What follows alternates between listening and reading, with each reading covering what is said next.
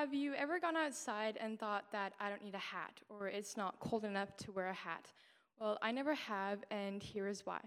So, this is a traditional story that was told to me at a very young age by my mom, who heard it from her elders, who heard it from their elders. So, it's this really old traditional story that's been like passed on through generations and it's evolved.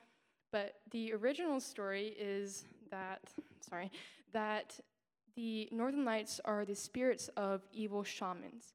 The shamans were banished from the earth because they were so evil and hurtful, and they were sent to the sky for all of eternity. Part of this banishment was punishment. The townspeople learned that you can interact with these spirits.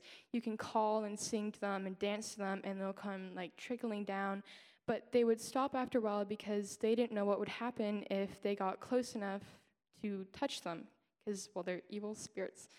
Um, so part of the, the punishment was that the townspeople could interact with the Northern Lights, but the Northern Lights couldn't interact with the townspeople. And bless you. Oh, after after a while, this um, this story evolved, and people started to forget that the Northern Lights were evil spirits. And eventually it evolved into parents telling their children if you go outside without a hat and oh, if you go outside without a hat and you tease the Northern Lights, they will come down and they will take off your head.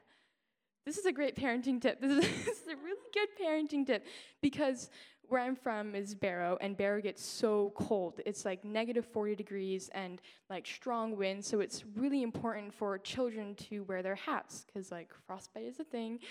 And it's told that this little girl, she went outside before dinner to play, and you know she got all her winter gear on, and she went outside, and the northern lights were like out there, and she decided that I want to tease them.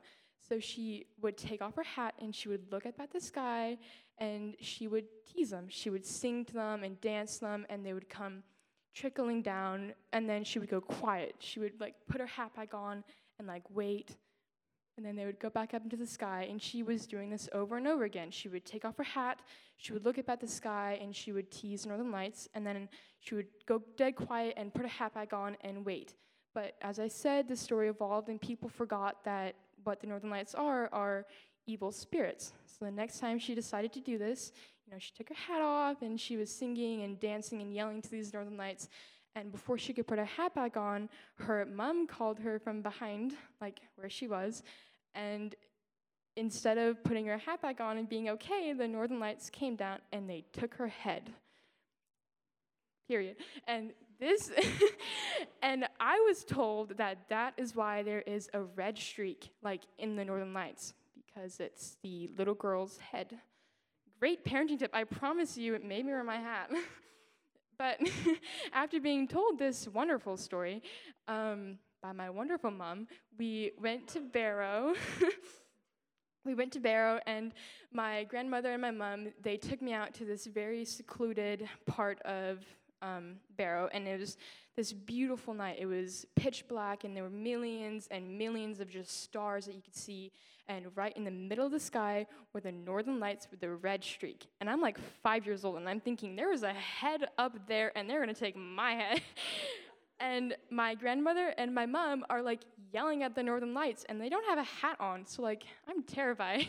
and I took this as a learning moment to always wear my hat. And this is why you should always wear your hat. Thank you.